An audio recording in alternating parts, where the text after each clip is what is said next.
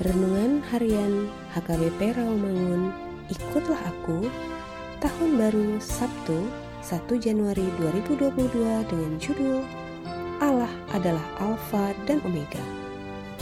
Kebenaran firman yang menjadi ayat renungan kita hari ini ialah Wahyu 21 ayat 1 sampai 6a yang berbunyi Lalu aku melihat langit yang baru dan bumi yang baru sebab langit yang pertama dan bumi yang pertama telah berlalu, dan laut pun tidak ada lagi.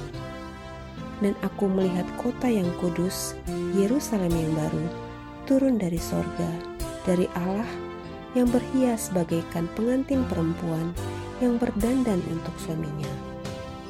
Lalu aku mendengar suara yang nyaring dari tahta itu berkata, Lihatlah, kemah Allah ada di tengah-tengah manusia, dan ia akan diam bersama-sama dengan mereka. Mereka akan menjadi umatnya dan ia akan menjadi Allah mereka.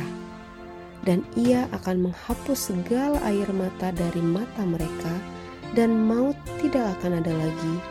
Tidak akan ada lagi perkabungan atau ratap tangis atau duka cita sebab segala sesuatu yang lama itu telah berlalu.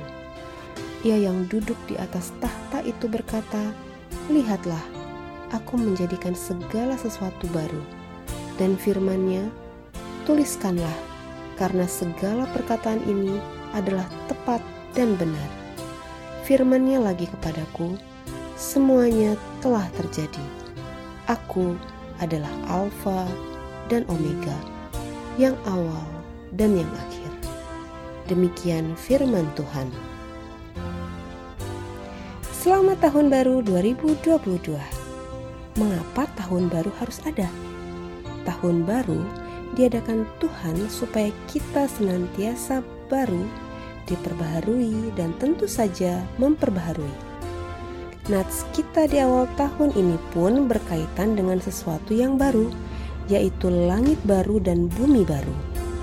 Nats ini menegur serta menyuarakan pertobatan kepada mereka yang bertahan, kemudian memiliki sifat kompromistis. Yang dimaksud dengan langit dan bumi yang baru harus mencakup reformasi. Bagi kita di Indonesia, laut adalah berkat sebagai sumber kehidupan. Untuk dapat memperjuangkan bumi dan langit baru itu, kita tidak perlu mati dulu Langit dan bumi baru itu seharusnya ada di sini dan kini. Dunia kini yang tidak layak huni harus kita sembuhkan. Persekutuan antar manusia di mana manusia menjadi serigala bagi sesamanya atau homo homini lupus harus kita pulihkan agar manusia kembali menjadi imago Dei atau citra Allah. Manusia adalah kawan bagi sesamanya atau Homo homini socius. Kita harus menjaga bumi kita serta memelihara keindahan bumi kita ini. Setiap orang Kristen dituntut memiliki stamina iman yang kuat agar tahan uji, memiliki daya juang yang tidak terkalahkan, dan konsisten hidup di dalam Kristus. Semoga tahun baru ini membawa pembaharuan bagi kita semua, serta memiliki daya juang berdasarkan iman Kristiani kita.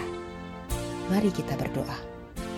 Tuhan, ajarkan kami untuk selalu dapat menjaga dan memelihara bumi yang Kau berikan bagi kami ini. Amin.